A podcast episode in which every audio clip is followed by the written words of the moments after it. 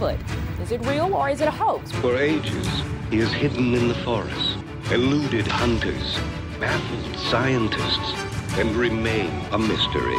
My entire life I've seen shadow people. For powerful and effective constipation relief.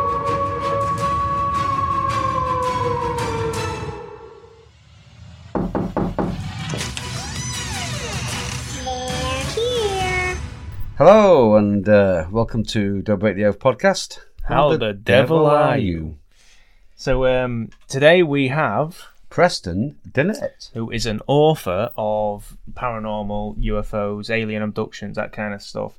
He was originally um, a field investigator for the Mutual UFO Network, you know, MUFON, uh, and obviously he took encounters stories then and asked. Yeah. it- actually, the more he asked people, the more stories he got. Yeah, and that's Uh, why he started to investigate more, didn't he? Yeah, so he's actually ended up with hundreds and hundreds of uh, stories, and Yeah. he's written them into books. So we, we touched a little bit on some of the stories today. We mostly get his feelings on various things, uh, that kind of stuff. So before we get into that, I just wanted to say big thank you to um, Jerry and Tracy from the Hillbilly Horror Stories. Yeah, Thank you, Jerry. Thank you, Tracy. If you haven't already listened to them, go and check them out. They do very similar thing to us. Right, let's get on with the show. We give you Preston Dennett.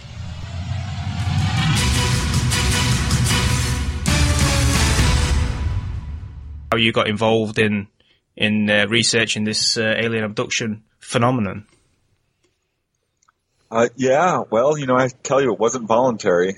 Um, this was not something I was looking for. Yeah. Didn't be- did not believe in UFOs. Uh, really, I was very skeptical.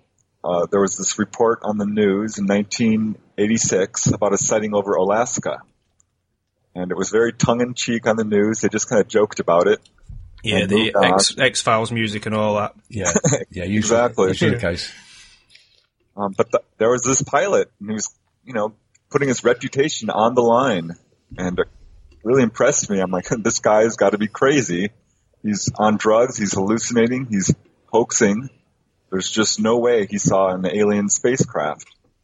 Uh, I later found out it was a really impressive case. There was a lot of witnesses, uh, radar returns, and it followed his plane for nearly an hour. None of that was in the news report but it interested me enough to start asking people that you know I knew within my family, uh, my coworkers, my friends. I brought it up, and I have to tell you, I got the biggest shock of my life. I found out, gosh, nearly a quarter of the people that I knew were keeping secrets from me uh, regarding UFOs. They had had some really dramatic encounters. Okay. You know, I mean, my brother, he chased a UFO across the San Fernando Valley here in Southern California with his two friends.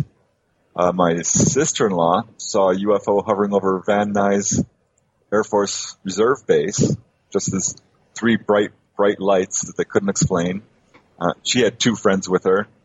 That was another thing I found out right away. All these people who said they were seeing UFOs, they weren't alone. I, I assumed that a lot of UFO witnesses were by themselves, you know, late at night. Yeah, yeah, yeah. That's a like sort of- that is a common misconception in it that you know these people are. Uh, you know, because you can easily, you know, a lot of these you can debunk by saying it's Venus and it's this, that, and the other. If it's just one person seeing it, but when you're talking about a group of witnesses, it's a That- lot. yeah, it's a it lot changes, more doesn't it? difficult to de- It debunk, changes. innit? Yeah.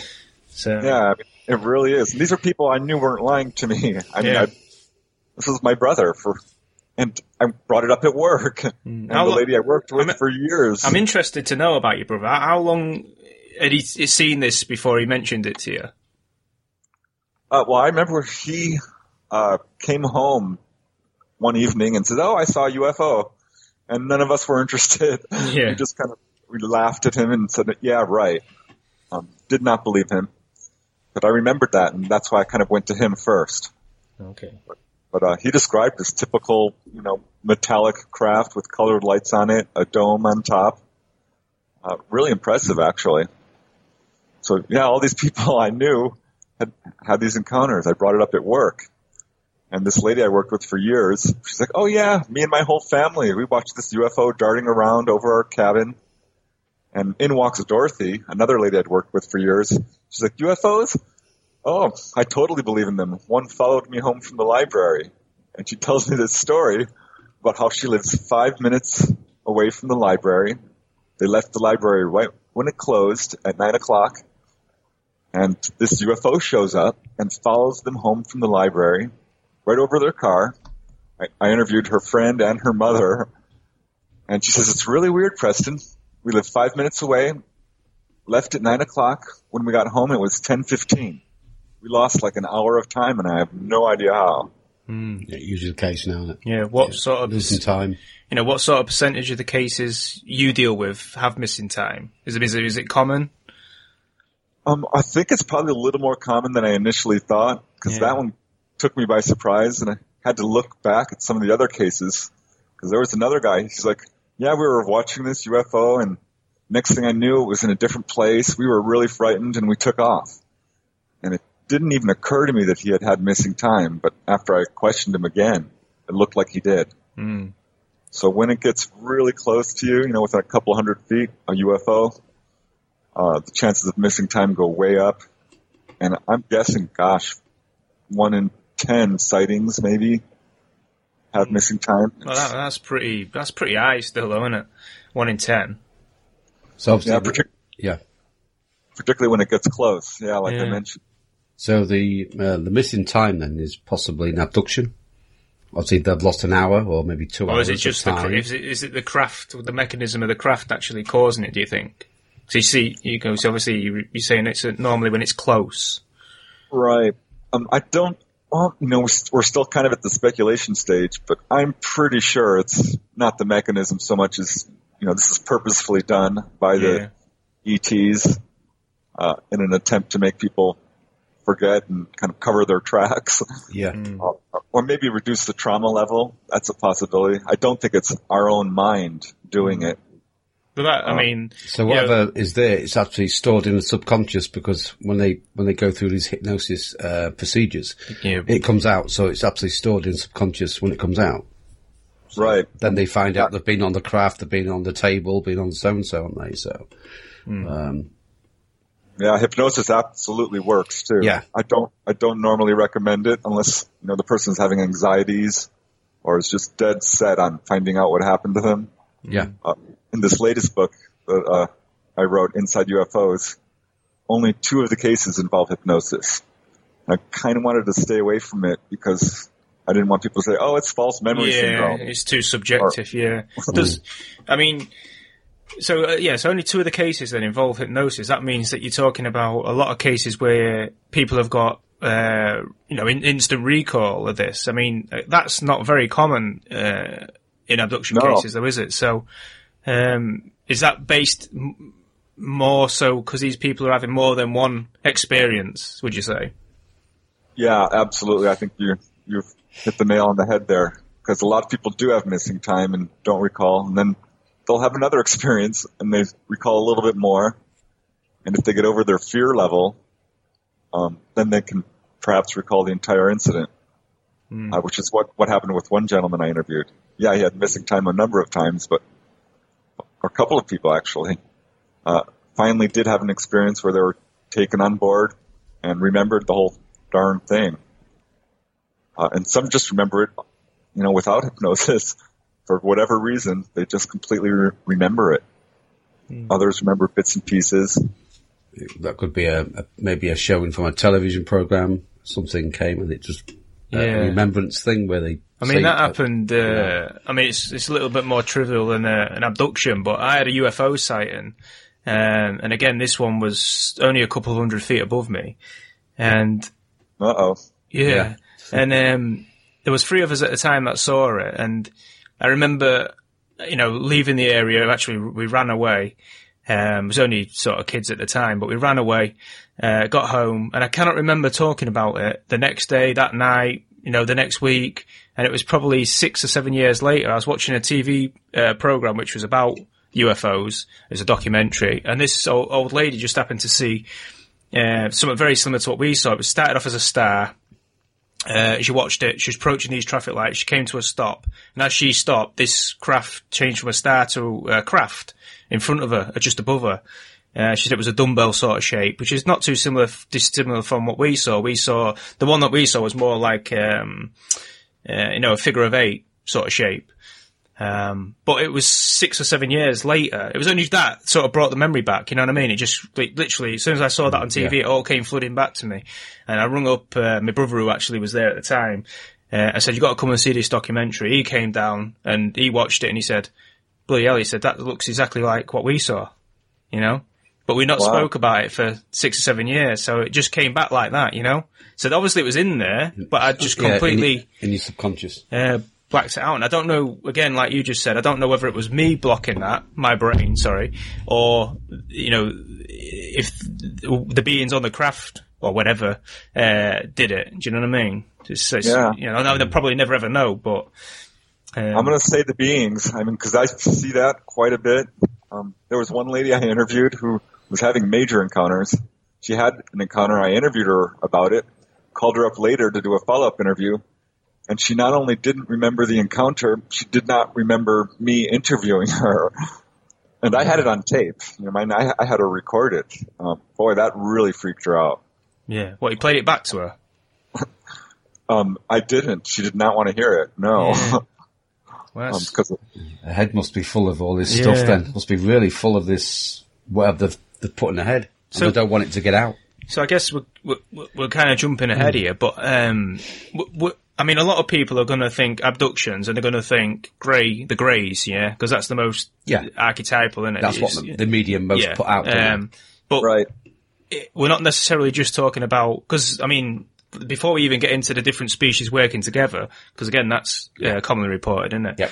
And I've probably you've probably got some examples of that. But uh, are, are we talking about more than one race doing these abductions? Um, absolutely. I have to say, I do get a lot of reports of grays and variations of the grays. It's not just one type, uh, but I'm going to say at least 50% of the people I talk to report some variation of gray type ETs. Okay. Some are emotional, you know, some do express emotions and caring about the witness. Others seem to be less emotional or almost arrogant even. Um, people say they're treated like a, a lab rat. I've heard that a number of times. Mm. But yeah, it's often a variation of the grays, anywhere from three feet tall to five feet. Uh, usually slender, large heads, you know, large dark eyes, jumpsuits sometimes, not always. But pretty much the standard description. I, you know, when someone comes in front of me and says, "Oh, you know, I, have seen ETs," um, their descriptions are pretty familiar to me. Yeah. Um, there's, you know, it takes a lot to surprise me because I've been doing this for pretty long time. Yeah. Uh, w- just give some examples of uh, you know the different races that are involved in the other fifty percent of cases.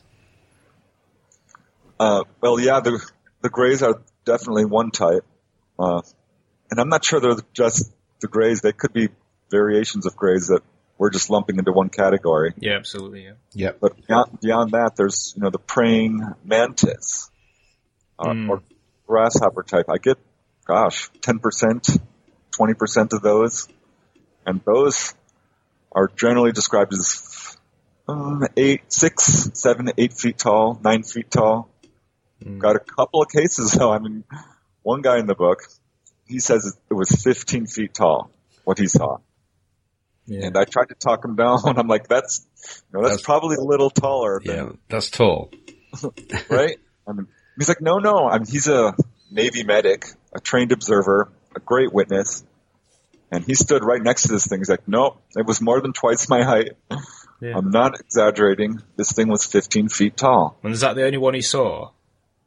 Uh, he's, well, he saw three of them at And- once. Was, was they all fifteen feet? Yes, they were all All right. 15 feet. And uh, later, you know, if that was the case in the book, someone read the book, called me up, or emailed me. A teacher from Illinois was out jogging one night, early, early in the morning, and saw one of these things walking down the road. Um, thought it was a man on stilts, was her first thought, until Yeah. she looked at it. Like, nope, that's not a man. you know, this thing looks like a giant bug. I, I, Oh, gotta right, okay. I wouldn't like that. I would not like that. out, out of all the aliens, they are the one that creeps you out, creeps me out the most. They they look the most menacing, but I hear that it's contrary to that. It, I mean, a lot of people that meet the the praying mantis type ones say they're quite Spiritual? yeah spiritual, emotional, that kind of stuff. Is that Yeah. Is that your I, I, understanding I, I of picked them? that up as well. Um, I think that, well, yeah, I've gotten that in a number of cases, though not always. Some people take one look at these guys and like, they're done. Yeah, that'd be Yeah, me. you're gone. Um, and they're like, no, this it was too scary. You know, I couldn't do it. Uh, but for the most part, yeah, I think you're right. Yeah, because I mean, I look at the grey and I think, you know, I could probably take a grey. I'd probably take a few, like five or No, six. I, I, I- I don't like them. no, I just don't. I don't. Yeah, but I, I mean, think I mean, kind of if it came if it came to a battle, I could probably take a few of them. But when it when them praying mantis things, you know, if it, they, I, I, would- I'd, oh yeah, I'd run. No. well, Yeah, I don't know. Even taking on a little short three foot grays, I've talked to guys who are, you know, big tough guys, you know, been in the Vietnam War or what have you. Said no, this was much scarier. I couldn't take them on. I was paralyzed. Whereas one lady I talked to, uh, she was, a, you know, a housewife and a store clerk.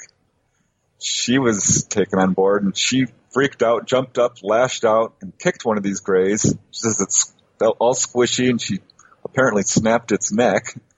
Um, and they all filed out of the room, and next thing she, she knows, they're taking her back. So she took them on.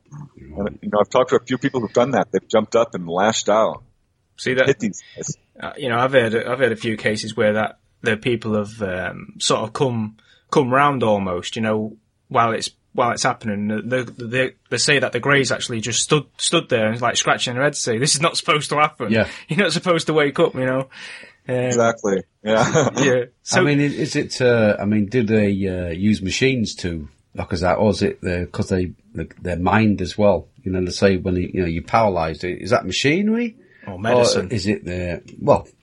I mean, Right. I've wondered about that. I- there are cases yeah. where people, I mean, like, they'll say, oh, it was holding a wand or a, a, a rod of some sort and it touched me with it and I fell unconscious. But there's one lady I talked to.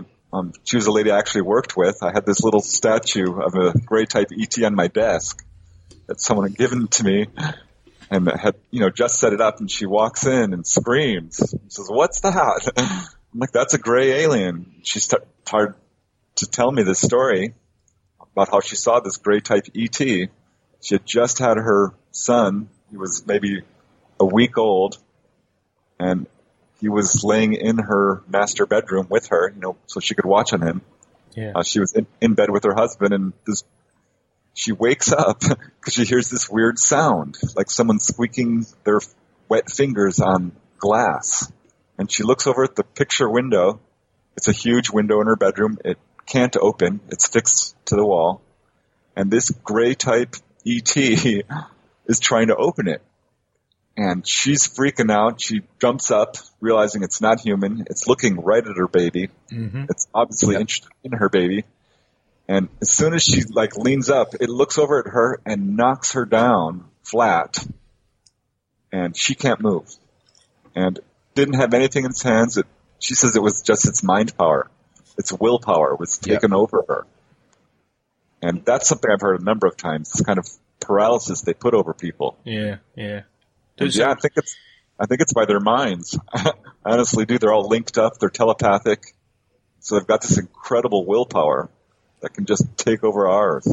To, I mean, did she fear for the, the, the child then, or was she just more concerned with the actual creature itself? Did she Uh, get the, she did feared- you get the feeling that you know it was it was there for the child? She absolutely did. It was looking right at her baby. It was like two feet away from her child. Yeah. yeah, And uh, she, she wanted to get to her baby as soon as she could, and she just couldn't. She couldn't move. She could feel the tears, you know, going down her cheeks. Finally, it just walks away. The paralysis breaks. She scoops up her kid, wakes up her husband, and her husband's like, "Oh, you just had a nightmare." She says, "No, I didn't." The next morning, you know, she leaves. She says, "I'm going to my sister's." And finally, she comes home and she says, "We're buying two guard dogs."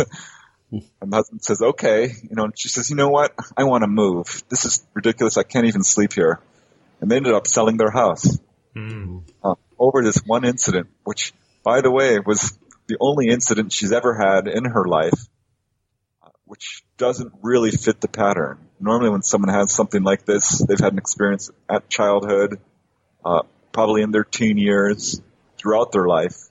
Yeah. again, th- this paralysis uh, it kind of fascinates me because, again, when you get a, you know, a spo- supposedly demon, you know, and he's standing on your chest or he's on the bed and you can't move, you're paralysed, you know, and then you get these ETs or greys and they can actually do the same.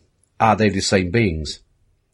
But of a different rogue species? Because, you know, you always, some people say, oh, I can't move, that I couldn't move, I couldn't move my head and so. Yeah, I looked into that, into sleep paralysis, out of body Yeah. experiences, to you know demonology and all these books on demon hauntings, and there are similar similarities. Um, but I think we're dealing with separate phenomena. Almost positive, it's my assessment at least, that we're not dealing with demons. Okay. Because you know some people think, oh yeah, UFOs are demonic because there are some similarities. But if you study the whole demon demonology, it's a, it's a different phenomena. It manifests in a different way. Uh, and yeah, there is that paralysis thing, but Again, There's all- yeah, I, I think what it is, we, we're, we humans are prone to that kind of paralysis, aren't we? Mm. You know, so it's, you know, Well, Right. I, I believe, I say, I believe, um, thousand percent of UFOs and I believe, you know, it's, but, you know, when it's, uh, it's, it's again against kind of free will when someone holds you down and, or takes you on your ship without your permission. Yeah. It's, That's the bit that that always confuses me is the the amount of cases which you see where people believe these creatures were uh, here for the good of mankind, um, but going about it in a very dubious way. I mean, you've always said to me, haven't you? You know, your your belief is that these beings don't give a, a Don't give a rat's ass about us, and I don't so, no. But then we've got cases here from Preston saying, you know, they come in and heal people, and you know, they yeah, well, we'll information. that. so I mean, you know, where do you stand on their agenda then? You know, regarding you know, Right. are they here for good or bad? Because, like you say, these cases where they're they're taking people. Um, you know, knocking them out to take them doesn't seem friendly to me, but then people sort of contradict that. So where do you stand on that? yeah, I mean, it's a crime in our society to kidnap someone, Absolutely. and God knows it's scary and traumatic for these people. It's definitely a crime to anal probe somebody as well. well, yeah, yeah, yeah, Yeah, we had quite a lot of that. Yeah, and unpleasant unless you're into that thing. But, uh, uh, but yeah, I flip flopped. I have to tell you, over the years, when I came into this, I'm like, oh, this is horrible. This is really bad. But over the years, talking to people, I've always asked them, you know, do you think these guys are evil? Almost none of them will say that.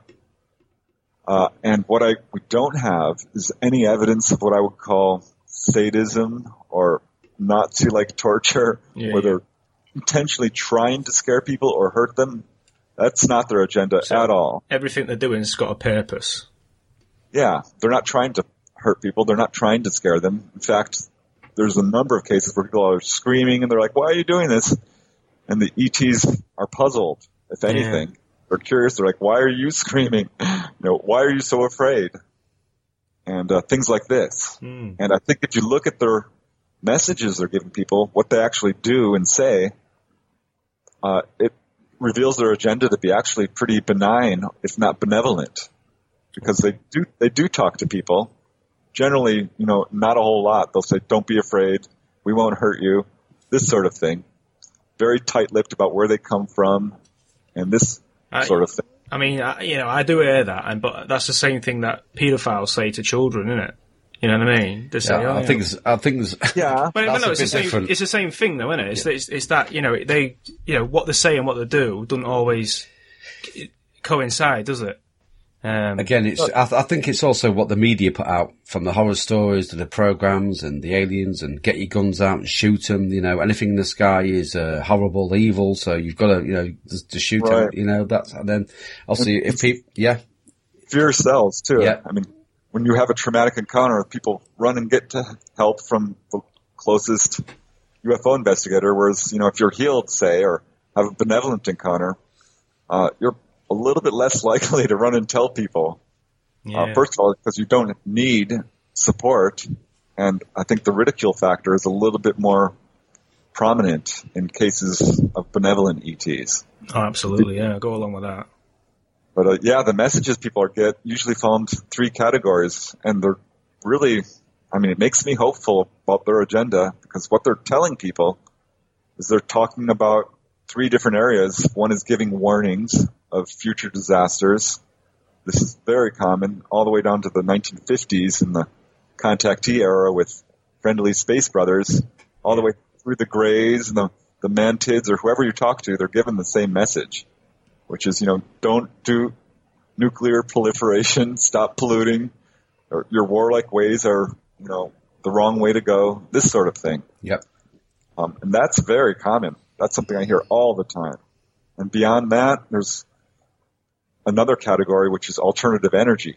And this is something I hear quite a bit. People are taken to the engine room, say, and told how this thing works, um, how their craft operate on electromagnetic energy, and they're told some, in some cases, how to build a sort of a free energy motor. I've heard this a number of times. Uh, and they talk about fossil fuels and how you know that's dangerous for our environment.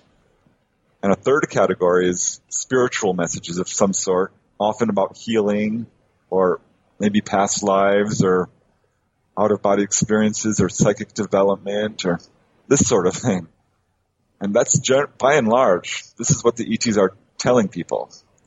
Yeah. And why don't they tell, you know, why don't they tell everybody? Yeah, I- because you know, like you're saying about them, you know, concerned as to why people are screaming, and you know what I mean? Because they do seem puzzled quite a lot of the time when they deal with human beings. So I wonder why, you know, what what sense do you get why they don't just come out on? Because they could take over any news station, couldn't they? And Right. know. Tell the world. Again, it's uh, th- they seem to be trending towards open official contact. Um, I don't think they're going away. It looks like we're having a, a slow escalation of activity, or at least we're becoming more aware of it. I mean, we know they've been around for centuries, if not thousands of years, just from you know Renaissance paintings and yeah, yeah, cave petroglyphs and so on. But nothing like what we've got going on since, you know, the 1940s at least, uh, where started a major wave of sightings and it's pretty much just continued. So it's, it's escalating. They're here, you know, they're landing, they're taking people on board. I don't think we have anything like that historically. I think this is, it's unprecedented in terms of the, at least the numbers of people who are having this experience. So yeah, I think, I mean, if you look at the waves of sightings over various areas, whether it's, you know, Belgium or, uh, Gulf Breeze Phoenix Lights or the Hudson Valley waves, they're putting on a publicity campaign. This is what it comes down to. They want to be seen. obviously the uh, well, we know that the government do know about them, and they've talked Right. to them and communicated with them. I um, don't go as far know. as that, but yeah. I think they have. Um, Yeah, I've talked to a number of government whistleblowers who say, yeah, we have the craft, we have the alien bodies at high levels of the military for sure. We know about it. I- and we're trending towards disclosure as well. And that's, Yeah. I think the ETs are not showing themselves because it would have a huge effect on our society. Yeah, I and they think- know better than that. I mean, the uh, do they have craft? Do they have bodies? I, I would say yeah, but do do they have contact with them? I would say no. I don't. I don't see. I just don't see an, an interest in on their side of things to get you know to, to be interested in us. I just can't work that out. as as far as the disclosure goes, I, I'm more you know I'm of the belief that we will never get disclosure until we've got zero point energy or near as close to yeah, zero point free energy. I think So- um, while while they can still make money, the elites and all the rest it can still make money out of oil, uh, Fossil you know, fuels. these kind of things. I think we'll be never we'll never get a disclosure until we we've used up until these guys are out the way. yeah until we've used up all that and got because because if you go and uh, announce disclosure, um, then you you're basically alluding to the fact that these uh, craft can travel, you know. You know, zero point energy, all the rest of it. So you, you, you, you, you basically at that point you're accepting that there's a, the rea- reality of it. Um, And also, you're Yeah. actually changing religion, which is another big question. Yeah, so you, you've probably got two two big issues there. I mean, wh- where do you stand as as regards to as why we don't have disclosure? Yeah, well, I, I agree with you 100%. It's money and power. it's these Yeah. one percenters. Um, these guys are controlling, they have the UFO hardware and they're not going to let it go. Um, it's going to be a fight. It's going to be like the civil rights movement. You know, it's going to come out bit by bit by bit. Uh, and we are seeing disclosure. I mean, there are, you cannot find a head of, of, you know, a category. There's heads of state who've said they've seen UFOs, presidents, there's governors, there's generals, there's senators. Not to, not, to, not to mention the two times that we found life on Mars. Right. NASA keeps kind of inching their way towards this. Um, I think they know already, but they're like on a program of controlled disclosure just so they can keep in control of this whole situation, which is going to explode. The proof is going to come to through the you know grassroots movement if they don't do it. Someone's going to get proof. A UFO is going to crash. Something's going to happen. Uh, and I think that ETs will just say, you know what? That's it. We're landing. And Which- let the chips fall where they may. Which uh, wouldn't be a bad thing, would it, Lee? Really? Uh, no, I think the sooner the better.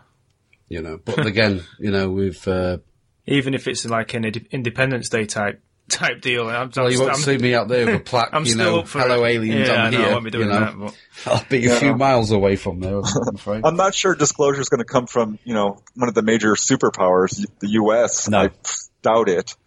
Um, maybe Mexico or Brazil or, or one of these, sm- you know, Yeah, I would say Brazil. Uh, but then you've got a few states around the world, Belgium, these sorts of places, where they basically uh, officially don't deny UFOs now, do they? I mean, you had the, like you mentioned just prior, uh, the Belgian wave there. They were so sick and tired of chasing them, sending F-15s up, costing them X amount of pounds. They, they basically just stopped chasing them, didn't they? They they just said, we don't know where they're coming from, we don't know what they are, and we're not going to chase them anymore. It's a waste of time and money. Um, right? But we, we still don't see these things in a museum. You know, that's what I want to see is the Roswell craft in a museum. I want to see the bodies and just, you know, come clean. Mm. Uh, which I think they're going to have to do at some point. Where do you, because, I mean, Andy always talks about there'll never be a nuclear war because these guys are going to protect us, this kind of Which thing. they have. And I, Um, I'm so sure of that. Yeah, and we've seen many accounts of them stopping nuclear test fires, this kind of stuff. Yeah, well, there's obviously been uh, missiles gone in the air, nuclear missiles. These lights come down, bang, bang, bang, and these missiles have just been completely In in, it. it. Yeah. So, I mean, where, do you, where do you stand on that? You know, given that we dropped two on uh, Nagasaki and Hiroshima, so, Yeah, where were they then? And, you know, Yeah. Fukushima happened and yeah. there, there are some reports of lights over the Fukushima thing, but they didn't stop it, did they? um, I don't know, you know, because I've heard reports from people who've been told flat out, "Oh yeah, we're not going to let this happen." This is what the ETs told them. Yeah, yeah. There's no way. And one lady, I mean, she had this really amazing account where she was taken on board, and there was this volcanic eruption, and she was on board this UFO while they're pulling people out of this town. She says it looked like South America somewhere. There were dark skinned people and this UFO lands and she's helping them with a bunch of other people, by the way, and different types of ETs, grays, human looking, the Nordics, Yeah. um, and pulling all these people out of this town before the eruption and during it and afterwards. And she wakes up the next morning in like Nebraska is where she lives, thinking, gosh, you know, was this a dream? This is really bizarre. I had one of my nighttime things again. She turns on the TV and there's this volcanic explosion. It's real. I've got the book on it actually. So Yeah. they, s- I don't know. I am mean- like, do you think they saved those people? And she's like, I think they did. where do you think, where are they now? Just- my question. Just a few years ago, uh, when there was an eruption, uh, Iceland, was it? Iceland. Uh, there was quite a few UFOs filmed by the news, you know, flying in and out of the eruption itself. Um, so they do have, Yeah. do seem to have a fascination with Is it certain people though? Because you know, are these people? That, I mean, I mean, there's been other you know uh, places where there's been eruptions and earthquakes, and a lot of people have died. Um, but they haven't gone there, and you know, so is it certain? I mean, I'm, I'm getting a link here. Maybe these people being family members, You know, like like star children, star seeds, come what you want. Is but, you it know, is it is genetic? it genetic? You know, these people, we, we brought these people here, you know, there's certain places, we will look after them. Yeah. You know, or is it certain individuals, maybe it's millions all over the earth, uh, they're our children or they're our family and we'll give them information and we will look after them. Yeah, I think there's something to that. Uh, you know, in terms of who gets contacted and why. Um, yeah.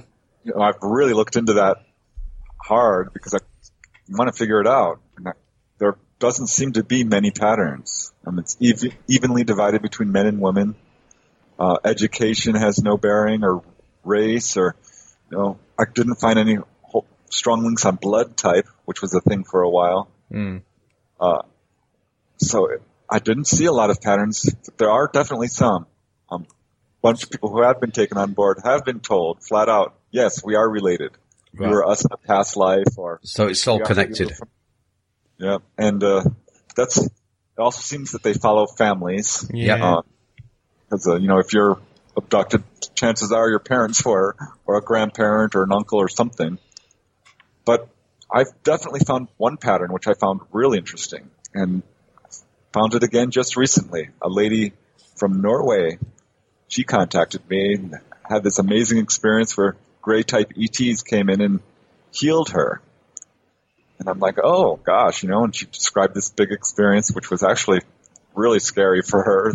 The ETs never talked. They didn't say anything what they were doing, just kind of manhandled her, she said, flipped her around on her back, you know, pressed something up against her back. It was very painful. Uh, she had a back injury, but after they left, the back injury was cured. A brand new case. Yeah. And I'm like, okay, well, what do you, what do you do for a living?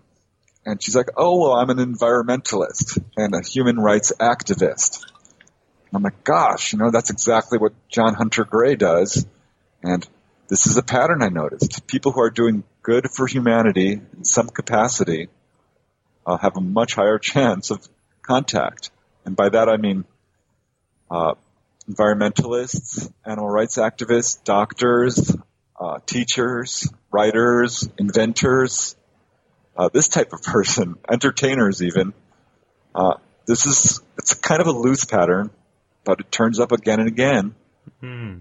particularly in the healing cases. I mean, yeah, I, I go along with that to some extent because, like I've said before to you, uh, and I've said, you know, there's many a person in this world who wouldn't be missed. Um, uh, I, I don't mean that to sound cruel, but I mean I'm talking about like you know homeless people, tramps, this kind of thing. If you was to, to if you was to abduct, the, uh, you know, abduct them to, tomorrow, no one would ever know. Chances are. I mean, the government do that anyway. Well, yeah, Only but- the ETs do it. The government It- always. but this, always they seem that. they seem not to go for the the easy targets, if you will. They go for they do seem to have an agenda towards a, they do. a, a particular person, don't they? Rather than just picking the because if you if you know if we was doing it, um, predator, you know, thinking as a predator, we take the weakest, don't we? We take the we take the youngest and we take the eldest, that kind of thing. Yeah. Like you know, like a lion or you know. Um, but they don't seem to do that, do they? They seem to go for targets. So Yeah, they seem to pick people who are influential Yeah. in society in some in some respect. Uh, But it's still, I mean, there, there are people I talk to who are like, no, you know, my job is nothing special. I'm just a housewife. One lady I talked to, she was healed. She's like, no, you know, my family, my f- husband is a, you know, car mechanic. I'm a housewife. Um, I live in Nebraska. I've got three kids. You know, I have no idea why they they healed her of like hypoglycemia. okay. Uh, I- I speaking of- mean, uh, these healing cases, you know, they really do fascinate me because I Yeah. mean, you've got you've got docu. This is like when you talk about people say there's no evidence for stuff and this that. But You've that's got a crap anyway. You've got documented Lies. evidence here, haven't you, of Yeah. people actually going to the doctors or even in hospital um, with you know an acute illness, and then a few days later they're, they're cured. Um, and obviously that's in medical records, isn't it? So it's that's tantamount to evidence, isn't it? Oh yeah, it's some of the best evidence we have. I mean, there are a, number of injury cases as well. People have radiation type illness after a close encounter, Mm. um, which is also great evidence. But these healing cases, yeah, I love them because I mean, there's one case where a lady was diagnosed with a cyst in her breast, and uh, w- went to go have it removed. But the day before she had it removed, she had a bedroom visitation. Didn't remember a whole lot other than some weird figure coming into her bedroom, and uh, had a UFO actually following her home at one point um, prior to this operation. Goes to the doctor, and they're like, "Well, gosh, you know, uh, it's gone. Your cyst is gone." So there's the before and after X-rays that show this. Yeah. And Mm. there's a number of cases just like this. One lady I talked to, she went to the doctor and they're like, well, your cyst is gone. This is weird. And not only that, you had an operation, didn't you? She's like, well, no, I didn't. You know, I'm, that's why I'm here. I said, well, we know you did because here's a laser scar. And not only that, there's fluid here in, you know, one of her tubes that's only present after having surgery. And so they said, we know you had surgery. Where did you go? And she's like, "Mm, nowhere. She didn't want to tell him. She didn't Yeah. tell. Yeah. Uh, I wonder what I wonder what would happen if she did. They wouldn't have believed her, but How how many cases then, uh, Preston? Is it? Uh, I mean, I've had a uh, one uh, an out of body experience where I've been brought back into. You know, I told you before, didn't I? Where uh, somebody, something, you know, brought me back. I was up, I saw me body on the bed, but I was being carried. You know, and I, then all of a sudden I was back into my body, and then. So how many cases are like physical, and how many how many more cases are out of body with these ET yeah, like in the, in the dream state. yeah, dream state, but Yeah. it's actually your astral body, not your physical body. If you know what I mean. You know, because you get like, because obviously people go through windows and doors and stuff like that. yeah. Right. I'm going to say most of them are not dream state. And because when you look into this, people are not where they're supposed to be. People like, wake up in the middle of the night and their spouse is not in bed. yeah, yeah. People Yeah. come back and their clothes are on wrong, or they're not even their clothes. Yeah, that's weird. Um. Yeah. And there's physical scars. Uh, if, if you add up all the evidence, it points towards this being physical. Physically, Okay. Um, there are a couple of cases, only like two, where someone's like claims to have an abduction experience, and people are like, "No, you were there the whole time." Most of them, no, they're not where they're supposed to be. Uh, I think most of them are probably physical, but that's not to say that people don't have contact in the dream state or out of body, uh, which does happen.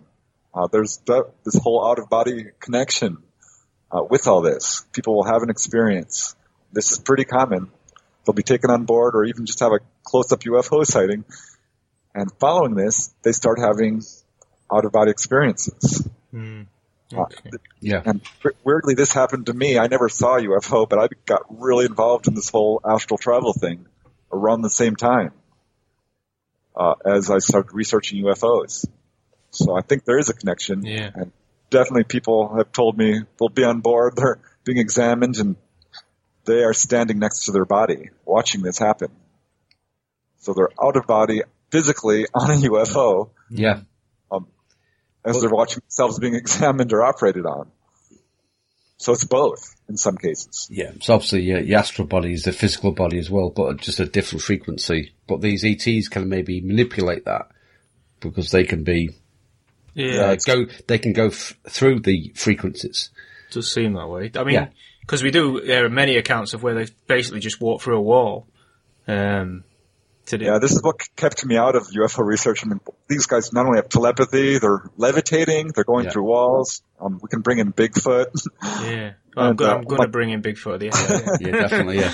Yeah. yeah. but um, So I, I seem to always do that. Not Dogman. no. it's a lot to swallow. I mean, it's a big pill. I can see why people are skeptical are, are like, no, I'm not even going to look into this. This Mm. is ridiculous. But I mean, going following along from the healing um, side of things, which is obviously incredible, but we do get quite a few cases, and again, you know, legitimacy don't we don't know, but we we get a lot of cases where people have um, been pregnant, you know, whisked away, and then they come back and they're not pregnant, and again, this is proven by you know medical certificates and stuff. So, um, you know, what do you think's going on there, and why? You know, what's the what's the obsession with the child? Uh, this, I think, speaks. This happens mostly with the Greys, my experience. I started getting cases of this immediately. Um, but right when I started investigating back in 1986, there was a lady at work who had this experience. And this was before Bud Hopkins' book Intruders came out, before Missing Time was a bestseller. and he was uncovering these cases, as were other researchers. I think it speaks towards our relationship to the Greys being much closer than we realize if they're interbreeding with us, and apparently they are. Uh, uh, this is what the witnesses have been told that I've speak, spoken to. Uh, some have asked flat out, you know, why are you doing this? And the ETs have said, oh, it's because we're having trouble reproducing. And uh, we're trying to strengthen our genes and get to the point where we can reproduce again and look more like you. Like in some cases, they said, "Oh yeah, we used to look just like you guys. Uh, we are basically human," is what they're telling these people. Uh, so, so I think yes, it's an interbreeding program. It's one of their main agendas. Uh, I think they've got multiple agendas. I mean, they're seen hovering over graveyards. What's up with that? Uh, Well, that's actually really common. Yeah, we. Uh, yeah, I got a theory about that, but go on. hovering over mines as well. Gold mines, Yeah. Yeah. uranium mines, titanium mines, iron mines, you name it. So that's clearly one of their agendas. Uh, but yeah, this whole genetic thing is very strong. Uh, I think um, I think the graveyard is uh, more to do with the the the energy. Uh, Ley lines. Yeah, because most churches are built. On every church, on- every on cathedral is built on a, a ley line or dragon line, or Yeah. whatever you want to call it. So It was built on there purposely. uh, you know, so again, they, they seem to a Stonehenge. You know, is a good example. Yeah. of a place where you know millions of sightings of UFOs around Stonehenge. But again, it's one of these places where the energy's strong, and I think they're more coming to the energy rather than the the graveyard. I think the graveyards that you know, like when people see Bigfoot or this kind of thing at an an ancient burial ground, you know, like a Native American, burial, Yeah. and they associate the the uh, the burial ground with the Bigfoot. Is you know he's watching over the no no no the the the same reason the burial ground's there is the same reason the Bigfoot's there. It's the energy, you know. And I think it's the there must be a, a huge well of water underneath. Because again, water. Yeah, water vortex, again. The energy, isn't and, it? and obviously that that coincides with the full moon, um, the energy Yep. there. So Yep. When, when well, you that- go on, not, not sure I entirely buy that because there's graveyards all over the place. They all can't be on ley lines. And here in the United States, I don't know, but there's something to that too because there's these flap areas. Like hmm. Topanga Canyon is one area that I've researched, and it's not just UFOs; it's ghosts and religious miracles and cryptozoological creatures, which is true of you know like Sedona and you know upstate New York and other flap areas do seem to have this sort of multi phenomena yeah, it does all seem to manifesting. go in Yeah, hand in hand. well, the, the ley lines are all over the earth anyway. But I think what they, what I think what we're trying to say is that the the churches, cathedrals, ancient burial grounds, they're, they're, they are on actually a crossover Yeah. line. So it's, it's kind of double the strength. You know, the the ley, it's like a, a network Mm. it's of energy lines of, of, of the earth. but I think they- I think they've positioned them in such a way where they they cross over, so the there's more energy there. That's why the Well, church is there with the bells because And- bells and is bodies- frequency sound. and bodies of water is the other one, isn't it? Yeah. yeah. Yeah. Right. But, well, they're definitely attracted to those. But Yeah. in some of these graveyard, I did a study of graveyard cases, and they're not only being sighted over them, they're landing. In some of these cases, they're actually disturbing these graves. There's Yeah, two yeah. or three cases at least. Um, so I don't know. I think they're there for the genetic material. That's Yeah. my theory. But I don't know. You know, we're still, Quite possible. Digging yeah. up corpses. Yeah. Grave robbers. Yeah. yeah. Well, yeah, But that's what they are. if it's eh? a genetic thing, Imagine 'cause- though, if they, sorry Lee, if they, um, if they're techno, techno, uh, not technological advanced, why are they robbing a grave? no. That's, that's not logic to me. If Yeah, they're I mean- really, you know, if they're really, uh, Well, that's what that's my my point was the same thing. It's like if this You is know. genetically you know based, then they're, they're not very good at what they're doing, and then the problem because they always say like you know we're having trouble re- reproducing, blah blah blah. But the the the only issue I've got with that is they've got no genitals. well, so the- I can see why yeah, they're having yeah, a problem. yeah. You know what I mean? Well, yeah. Well, maybe that's possible. But I think I think what's happening here, and I said I said to you, didn't I? They're having problems staying in staying in, in this low frequency. I Mm. think the problems they're trying to reproduce bodies because their their bodies they've got now is breaking up, so they need they're they're having trouble now in staying in this frequency. Uh, I think they're dying. You know, so, but they're trying to reproduce to, to have, to keep, I mean, I, I think they can go into another frequency, but I think they want to stay here. So is it is Well, it is it a genetic agenda? Then I guess the point is. Yeah, well, I think hands down, we've got a handle on that. There definitely is a genetic agenda. Um, but, I- but I agree that the, I mean, look at the way their ships turn on right angles, can disappear, turn transparent. These guys do too. I think that they do have a handle on these other dimensions. Yeah. Uh, they use it as a technology. I mean, their ships can change size. One guy I talked That's- to, I've seen that. Yeah. and he was inside the UFO, and it's changing size. Yeah. um, another guy I talked to, same thing. He asked them, they're like, he says, well, how big is this thing? It keeps changing size. And they kind of laughed, uh, gray type ETs, and told him, oh, it's whatever size we need it to be. So they've got a real handle on this. Uh, one, you know, you know who Leonard Stringfield is? The crash retrieval guy? No. He's, he, he kind of pioneered the research into crash retrieval incidents uh, here in the U.S. and would interview all these military people who were involved in, you know, photographing a UFO or guarding it or, you know, guarding the bodies or what have you. Mhm. He inter- interviewed this one guy, a, a Navy or a army photographer, who was taken to an uh, hangar to photograph this UFO. It was about 30 feet across, metallic. They're like, photograph it, which he did. And they're like, okay, now we want you to photograph the inside of it. He's like, oh, okay. And he goes inside this thing, and he says it's 30 feet on the outside. Inside, it was so large, you couldn't throw a rock and hit the other side. It was like a giant gymnasium on the inside. Like a TARDIS. And there's a number of cases like this. Of, you know, people I've talked to, it's bigger on the inside, which to me speaks to these guys have such a control over time, space that they can mm. do this sort of thing. And this is how they do time travel, which also turns up. It it is. I mean, it is strange because you're talking about. We're talking about you know them having the ability to shift between dimensions, this kind of thing. Uh, As as you know, Yeah. quantum physics as we as we as we follow. Uh, but then we talk about told. yeah, but then we talk about crash retrievals where it's a physical object on the ground. Um, so you know, I'm not sure because because uh, the, you know the UFO I saw. Actually, there's been a couple, but the the, the one I saw was basically it looked like a star, uh, and then it became a craft. But when it was a craft, it was you know I could have I could have thrown a stone and hit it. And it I, I know it would have gone ting. It was definitely So nuts and bolts. Yeah. You know. Yeah, yeah. But how can it go from being a star, you know, a light source, if you like, to to a craft? camouflage, isn't it? Well, I don't know because if it was camouflage, the, the light itself wouldn't be there, would it? Well, again, still kind of camouflage, isn't So it? Because obviously you thought it, you, you didn't think it was a craft, you thought it was a star. At first, yeah. Yeah, at first, yeah.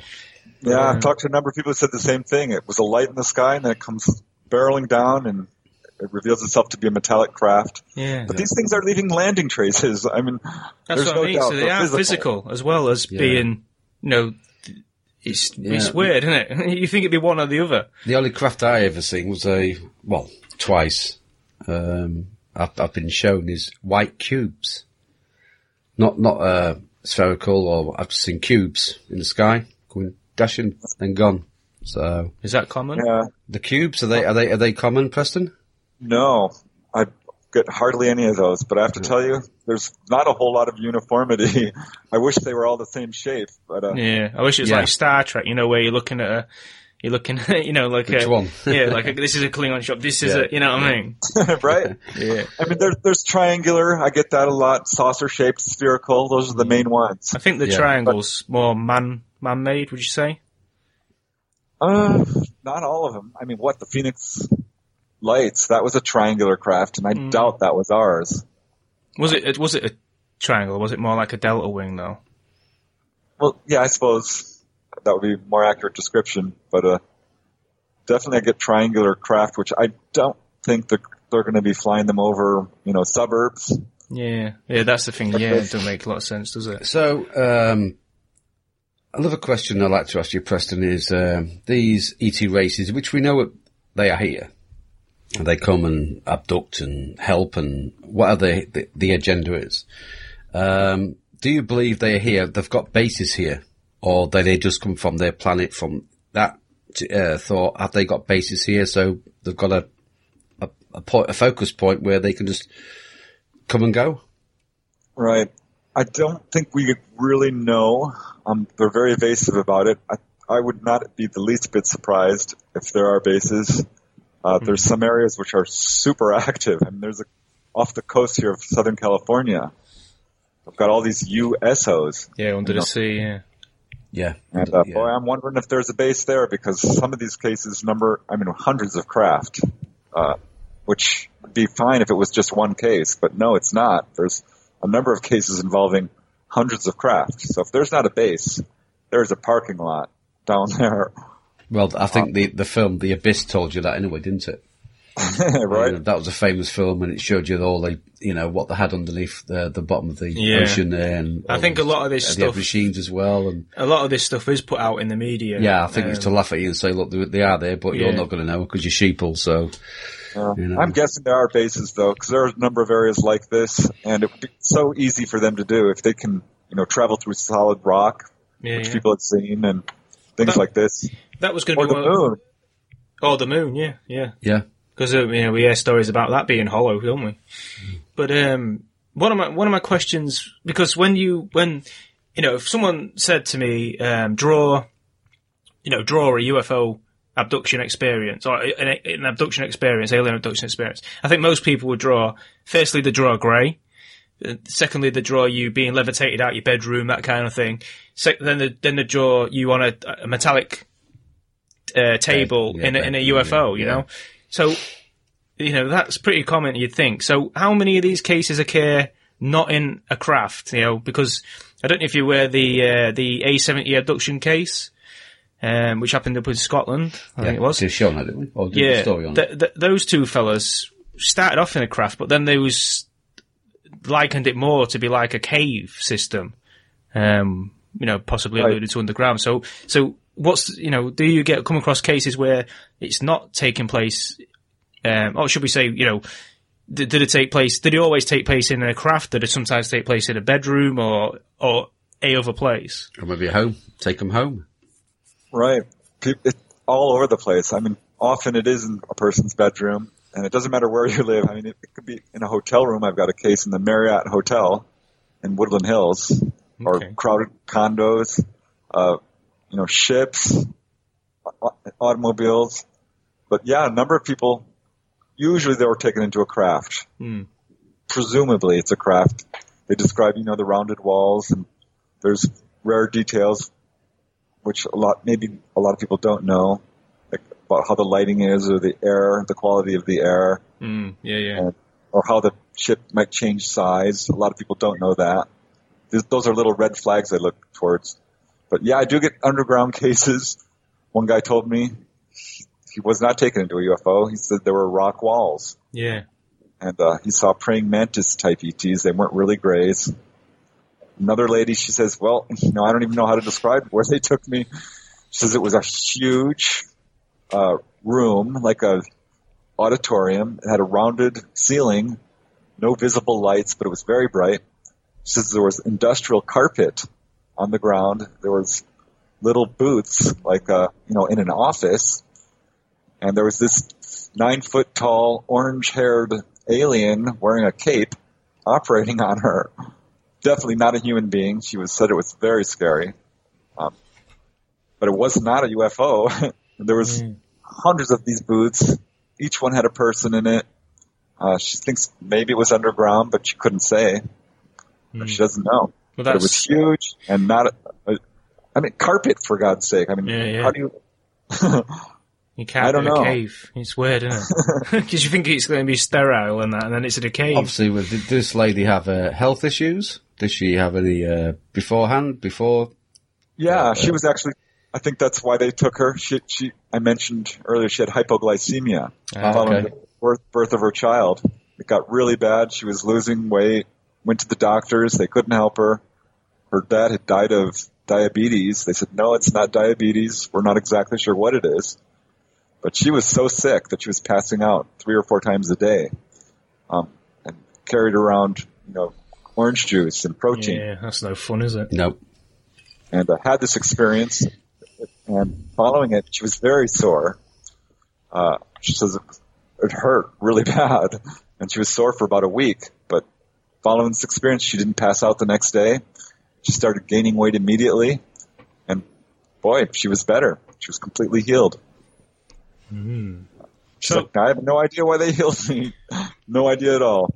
And she contacted me because she wanted to know had I ever heard of this ET she described. And I had to tell her, no, I haven't. Which is another thing that's really frustrating. There's so many different types of these ETs. It's not just grays. It's not just praying mantis. It's not just, you know, the Nordic human looking. There's this kind of catch-all category, which is pretty large, you know, 25%, which are totally unique. I've never heard these types of beings before. So, d- um, do these beings work together? Or are they keep separate, or is the cases of them working together? Yep, I've got many cases where the Nordics and the Greys are working together, um, and sometimes the praying mantis. Usually Nordics and Greys, and the Nordics, I'll call them Nordics or human looking, Yep. um, seem to be in charge. You've got Pleiadians as well, something. Yeah, I've Right. got, I've got a kind of hitch with the Pleiadians, so I've got kind of a, yeah, that's another story. yeah, several might, so, yeah. But there seems to be some sort of hierarchy. I'm not sure who's in charge or who's the boss or exactly what kind of society or social structure they have. So they've got an order kind of structure. Well, th- th- I mean, are they genetically linked then? Because you know we, we hear stories of the Greys saying they used to look like us, and the, the Nordics, presumably, you know, to all intents and purposes, are us. Um, Right. so is there some sort of genetic link going on there? Do you think?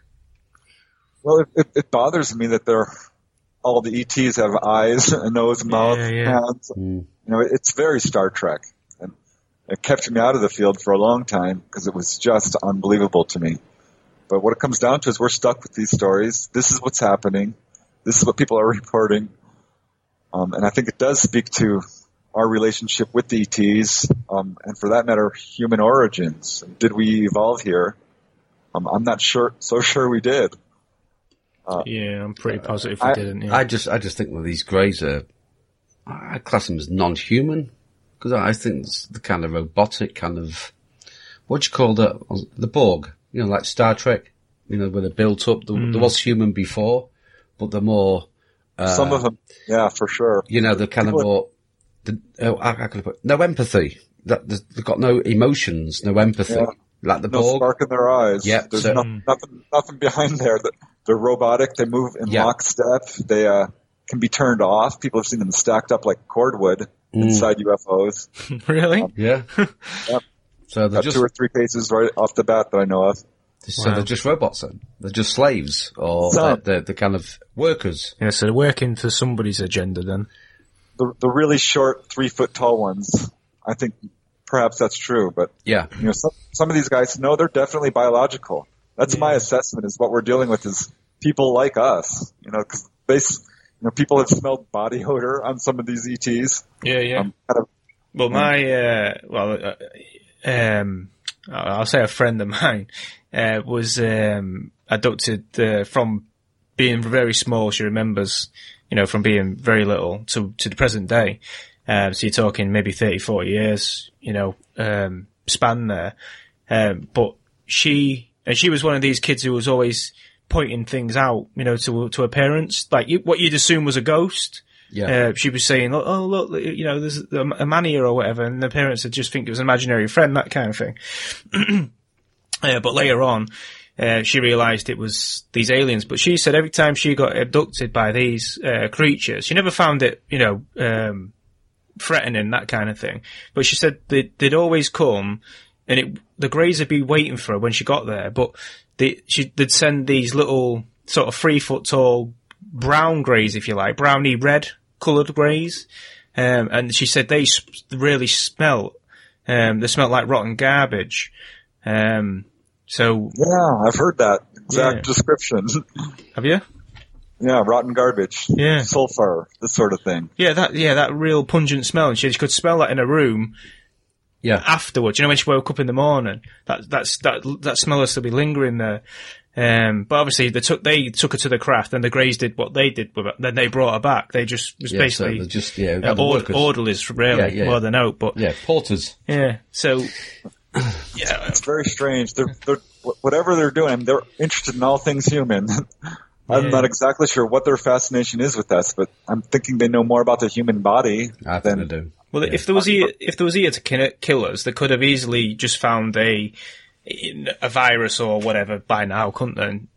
And, um, and wiped us out. That would have been pretty Yeah, pretty I easy. think that's the first conclusion most UFO researchers come up with is like, wow, you know, if they wanted to take over, they could have done it. yeah, but it makes you Long wonder. ago. I mean, what sort of time span do they? Because are they? Because you imagine if we go to, you know, most planets, I would say ninety nine point nine percent of all other planets. Uh, that could have a life. We probably wouldn't be able to stay very long in the atmosphere because we are, you know, tuned into this one. We evolved in it, so so to speak. So that's why we can only live in it.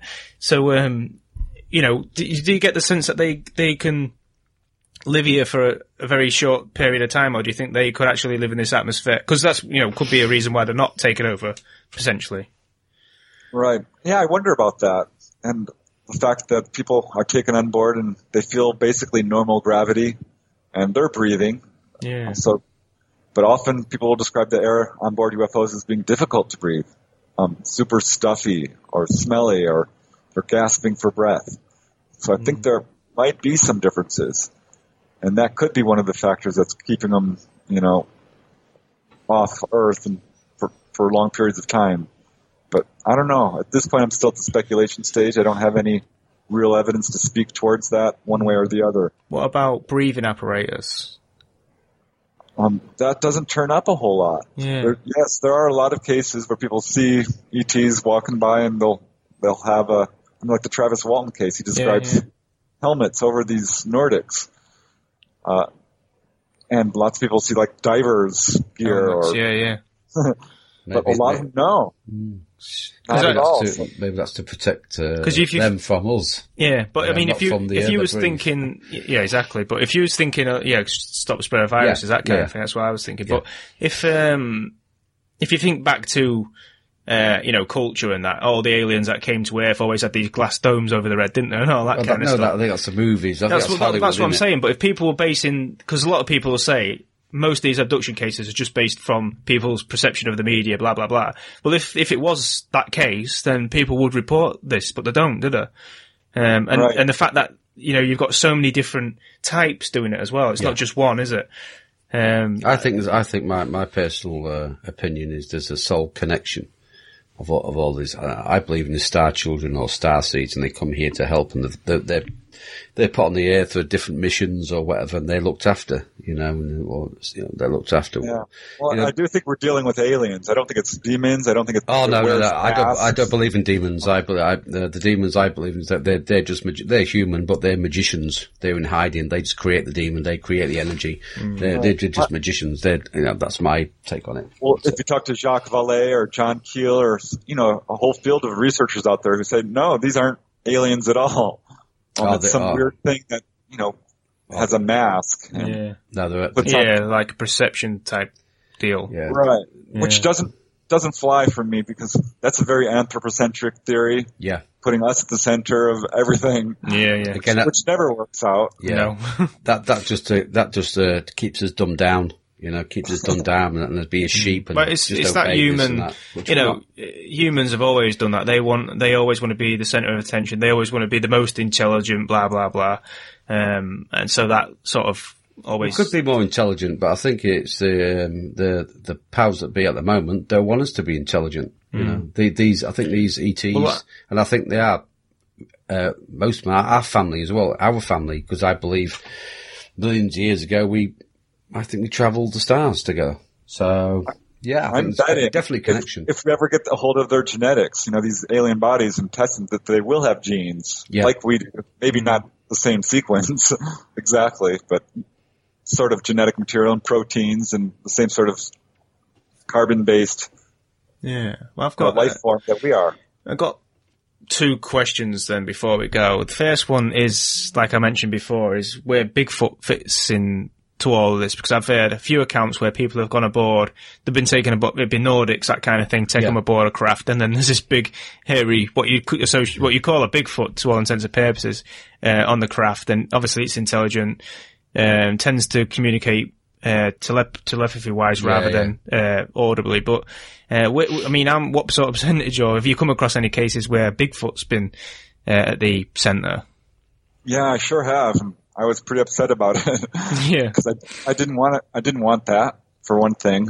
Uh, it just complicates the issue, and uh, didn't want to look into Bigfoot really as a whole. But I, I did. I ended up writing a book about Bigfoot just because it kept coming up. I needed to figure this out and the connection. And I'm going to say it's less than one percent of the cases with UFOs have any Bigfoot connection at all. And as far as Bigfoot, it's it goes the other way. Most Bigfoot cases have no UFO connection whatsoever. But there's this weird smattering of cases, and you know, it's gosh, a couple of dozen in the literature at least, um, 30, 40, 50 cases where Bigfoot shows up during a UFO sighting, or you know, they'll see one on board, or what have you. So yeah, I mean, one guy I talked to had a Bigfoot encounter the next day, a UFO lands, and following that, he has this haunting in his house, a really bad haunting. Yeah. Yeah. So there's a weird connection there. Um, it could be like we were mentioning earlier. There's sort of a paranormal fallout, and or a flap area where this sort of stuff manifests more easily, or it opens up a, a rift where Bigfoot can come. I don't know. Gosh, it frustrates me, but it does turn up. I've got a number of these cases, and I don't know quite what to make of it. Uh, they're both telepathic, um, Bigfoot Yeah. and these ETs, uh, which could be a factor. You hear that a lot, don't you? You hear Yeah, a you lot do. of um, what they call mind speak, don't they, in the Bigfoot world? Um, Yeah. So I started seeing these little patterns. I'm like, hey, you know, that turns up with the ETs as well. People are like, oh, the Bigfoot was reading my mind and I could read it. Hmm. I'm like, wow, okay. And that's absolutely true with ETs. So maybe that's what is attracting the Bigfoot and the ETs to each other because they can communicate. possibly. I mean, I know you um, said it's only you know one percent of cases that these Bigfoots turn up. Yeah, in, it, but it's that. did, did, did the people get the sense that the Bigfoot was, um, you know, of this world, or if you know, it, you know, because obviously if it's on a craft, you, you you get the impression that it's not from here. But what, you know, where did they feel? Where did they get the sense of that, or did they, or didn't they? Um, oh, there's just really not enough cases to speak to it. I mean, there's one case where a guy did see a UFO on board, or I mean, a Bigfoot on board this UFO. There was human-like aliens, but with large eyes, and they were ordering this Bigfoot around, and you know, and it was obeying. So And it's like a grunt. prior- yeah. Yeah, prior to this, they had had a number of Bigfoot encounters around their house. Um, so yeah, I think probably some of these Bigfoot are ETs or being ordered around or have a relationship with I them. mean, the, the But Bigfoot's, again, the, the body is just a vehicle. uh, yeah, vehicle. this this might be one of these genetic experiments that they tried in the past. Because if you go back as far as the Nephilim, that kind of Yeah. stuff, um, I mean, they're, they're more serpent-like, but they again, it could be some sort of genetic experiment that was conducted in the past where they wanted something to be on this earth. Uh, to Right. re- report back that kind of thing. Because you see, how many cases do you get where Bigfoot's looking in people's windows, observing what's going on? Again, you know, you mentioned the children earlier Yeah. on, and that crops up time and time again. Bigfoot observing children. Um, you know, why? I mean, again, you know, we could just go, if we're all this Yeah, company, yeah. why, why, why, why? Yeah, why? But, Yeah. um, you know, They could be messengers. It does They seem could as like- lookouts it's a weird lookouts. link. Yeah. but, um, don't know. you know, there's got to be answers coming soon. I think. Um, I mean, do, I mean, where do you stand on the Bigfoot itself? Then, I mean, do you do you you know, do you believe that there is a Bigfoot running around? Oh, hands down, the evidence is absolutely overwhelming. It's mountainous. Um, if you're looking into it, you'll see that the evidence is absolutely persuasive. If you Mm. don't believe in Bigfoot, like UFOs, you haven't done your homework. Yeah. You really haven't. Well, I, I always Oh. say you can't believe in Jesus if you don't believe in Bigfoot because there's more evidence for Bigfoot. Yeah. Yeah, it's absolutely astonishing amount of evidence. There's no doubt it's real. It's all over the world. It goes by different names, of course. But yeah. But that's my, Uh, that you know that's my point about the you know whether it is he as a spy or some sort of you know what I mean because he is everywhere, isn't he? Pretty much. I mean, uh, it could be like, you know, I know I read a story uh, a few months ago. This guy said he saw Bigfoot, you know, but then someone else was with him, saw something completely different. Hmm. You know, it's another creature. It was, wow, it was Bigfoot. No, it wasn't. It was so, so maybe it's what that's the people perception see. again, yeah. And you get Perception that. You going. get that, Sometimes the creature can maybe put something out, Yeah. And he looks completely different than what he is. Do you get many cases of people seeing UFOs? Um, you know, like a group of people, and like maybe some of them can see it and some of them can't. Do you get? yes, not a whole lot, but that turns up. People will be standing right next to each other, and one guy's looking at it, and the other guy's, no, I don't see it, and it's perfectly obvious. Yeah. Uh, and one guy was taken on board, and he had this problem, and asked the ETs about it, and they said, oh, well, we can choose whoever we want to see us. Yeah. He's like, oh, well, that's why, because he was watching this UFO, and the people next to him couldn't see it. I mean, I've had a case of that myself, and yeah. the guy that was with me, um, and this is a salt of the earth kind of guy, you know, ex-trawlerman, uh, you know, ex-fisherman, uh, don't take no shit. He's one of them guys, you know, and he said, what the hell is that? And we was driving home. He's looking up in the sky. He's like, what the hell is that? And I'm like, looking, he's like, what's that, up, you know, above us? And I'm like, what? And I, I'm looking up. I can't see nothing. And he's saying, what's that triangle? There's a triangle above us. And he says it's got, it's got lights in the corners, the usual stuff. Um, it's got red lights at the back, and I, I, honestly, I'm just looking into the night sky. I even pulled over the vehicle, got out with him, and he's pointing at it. He's saying, "What is that?" Um, this is on the So- hard so, yeah, shoulder. it's- it's he could close. see it, yeah. but I couldn't see it. Um, Yeah, Yeah, I that's mean- I, one one case very similar where this guy was in the back seat and his mom's driving and his brother's in the front seat, and they stop and the mother's like, "Oh my God, what's that in front of us? This, there's a three foot tall spotted skunk," and the brother saw it too. And the kid in the back seat says, "No, there's nothing there. What are you guys talking about?" Next thing he knows, the kid in the back seat is being pulled up through the car roof in a beam of light into a UFO, where he stayed for like five hours while his mom and his brothers stayed below and frozen in this car, staring at this spotted skunk that wasn't there. Yeah. So uh, yeah, they they can put images in people's Yeah, minds. I thought so.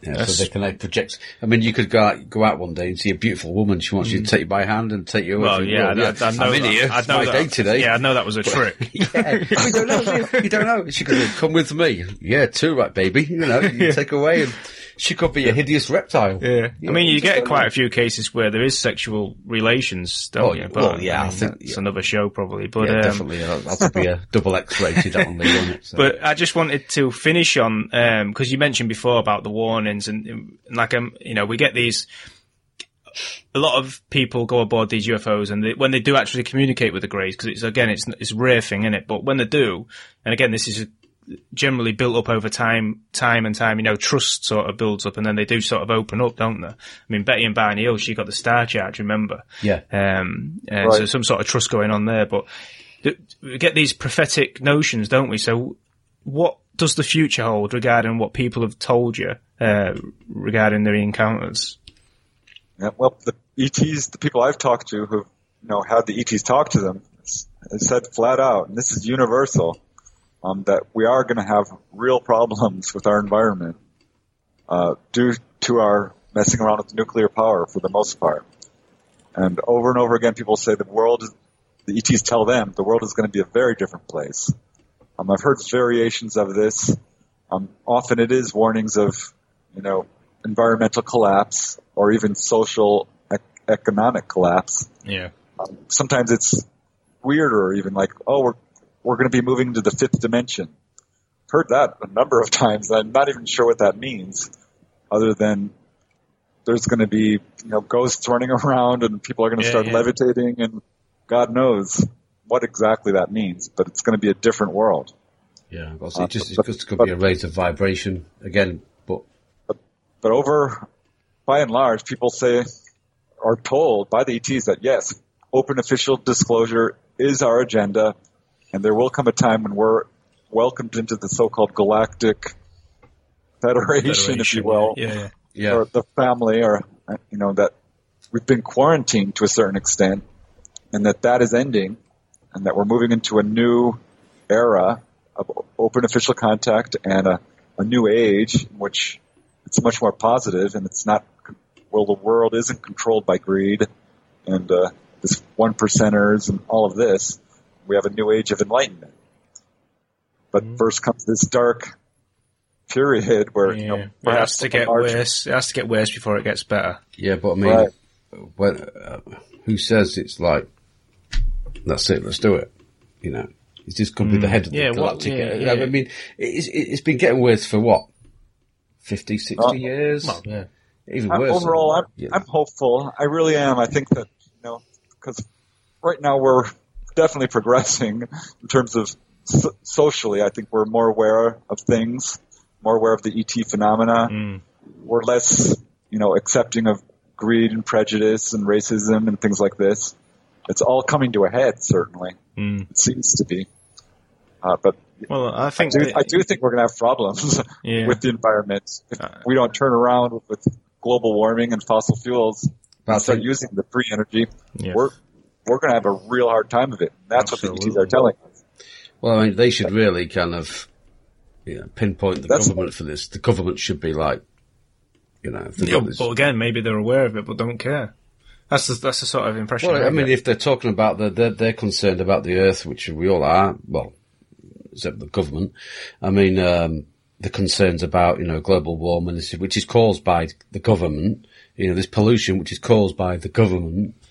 You know, there should be like taking these out. You know, I mean, I, I um, about uh, you know Nicholas Tesla, you know, all these inventions, you know, anti-free gravity, uh, gravity, uh, and all these. Fant- he was canned. You know, why why wasn't his uh, inventions came out and blossomed for money for greed? So um, when's it going to end? When's it going to say that's it? We're going to come in and take this sh- pile of shit out. Mm. You know, they've got to be taken out first, haven't they? Really? well, Yeah, yeah, it might come down to that. I don't know if the ETs are just going to get a little brutal there and start Yeah. Well. Yeah. pushing it themselves.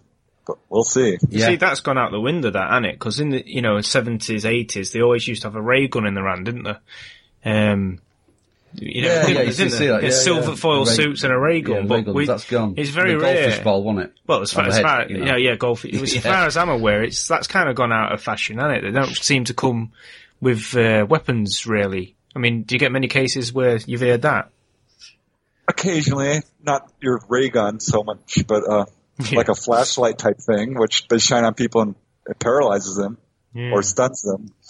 Um, yeah, and, uh, people, you know, I did a study of this, people who've shot at UFOs with their handguns, uh, which generally speaking is not a good advice because no.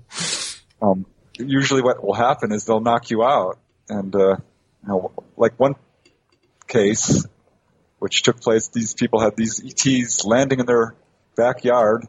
The guy runs out with a shotgun and he sees these ETs coming towards him. The next thing they know, it's the next morning, they're waking up in bed and they go out and on their dining room table is the shotgun and it's completely dismantled and all the pieces are laid out all neatly in a row. Yeah. Yeah, there you go. Um, But what And did there's they? case after You know, what did case they? after I bet, case like that. I bet they still put that down to a haunting, though, didn't they?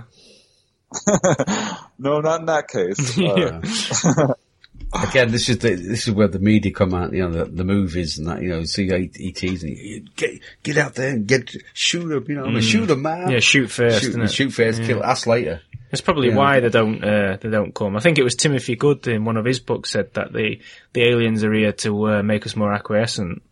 Um, well, that's why I used to have the programs years ago, like the Invaders. yeah, you I know, think and, uh, um, I think they're not doing a very good job because it's not really working, is it? but then uh, it, they're, you had we're fascinated by our emotions, that's for sure. Uh, Yeah. They seem to be really interested in our aggressions and our abilities to be really emotional, yeah, which they aren't.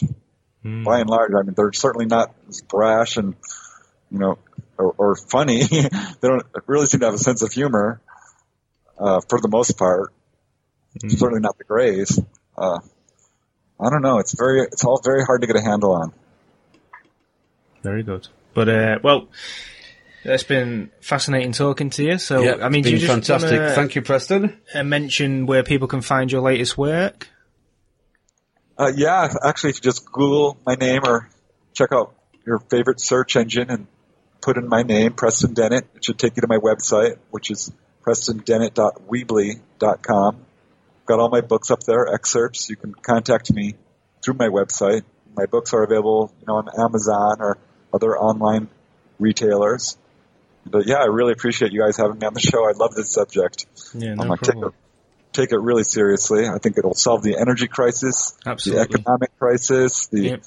environmental crisis, all in one fell swoop. Yeah, If we and- just release and, this uh, UFO technology. Yeah. Health and well-being as well. Yeah, well, you said, I think you've got to take this elite down first. This, sorry, this kind of global, the so-called global elite, they have to come down first. They have to be dismantled first before, um, then can be put into effect. Because, as you know, Lee, many of, many inventors have invented, there's, there is free energy, has been for 60, 70 years. Well, you hear many. been you- suppressed yeah, you hear, because, you hear many accounts you where people go to get a patent for, uh, you know, some new uh, technology they've come up with, to only to find out that it's already been taken out by the military. Yeah. So the, I think the technology's there, but it, the, I think the, The appetite for it's not. No, Yeah. Yeah, th- th- it's like you know we're the animals and we're going to be dumbed down and you know we don't deserve it. You know, Hmm. but how are we going to evolve if uh, properly if we don't get this technology? So you know, hopefully these ETs or uh, alien races can maybe step in and do us a favour. Yeah. Well, I think this is why they're not giving us the healing technology, because imagine what we would do with it if the military got a hold of it. Yeah, yeah. Imagine Yeah. if we could live for a thousand years or whatever. Yeah, That'd be good. That'd be good, wouldn't it? To think It'd be nice, but I think we used to in the past. Yeah, I think we used to live Yeah. longer in the past, but I mean, that, that's kind of been, uh, people say, oh, we live longer now. No, we don't.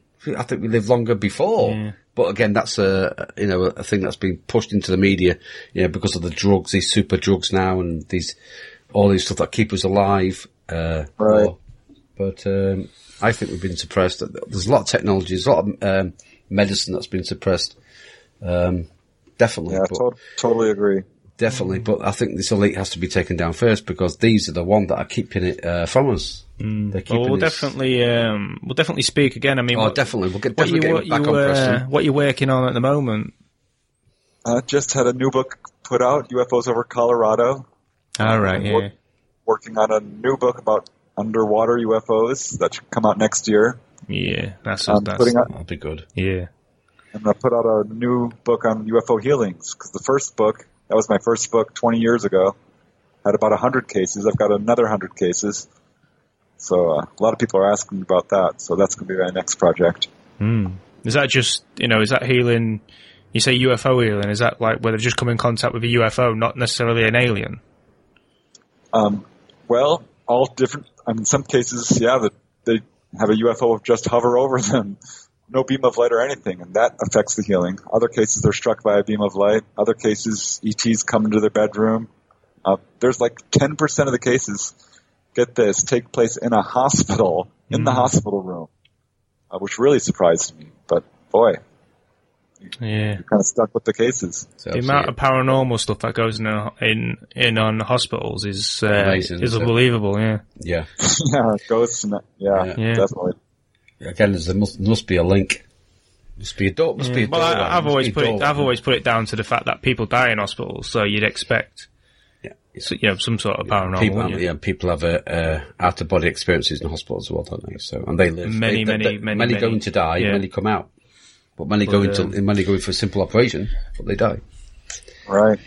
So again, it's Yeah, uh, so it's, it's that readiness in it for Yeah, And yeah. I think a lot of these abduction cases, you've got to be ready for it, aren't you? It's just well, you some know, ain't, some ain't now they, some are but freaked out. That's where it goes. That's where it goes wrong, isn't it? Yeah, because they they think you you calm, and all of a sudden you kind of Start kicking freak them. out. yeah. you freak out. Whoa! But uh, but uh, yeah, well, all right. Well, we'll leave it there for today. So uh, yeah, yeah. Again, thank you very much for Thank you joining very us much, today. Preston. It's been a pleasure.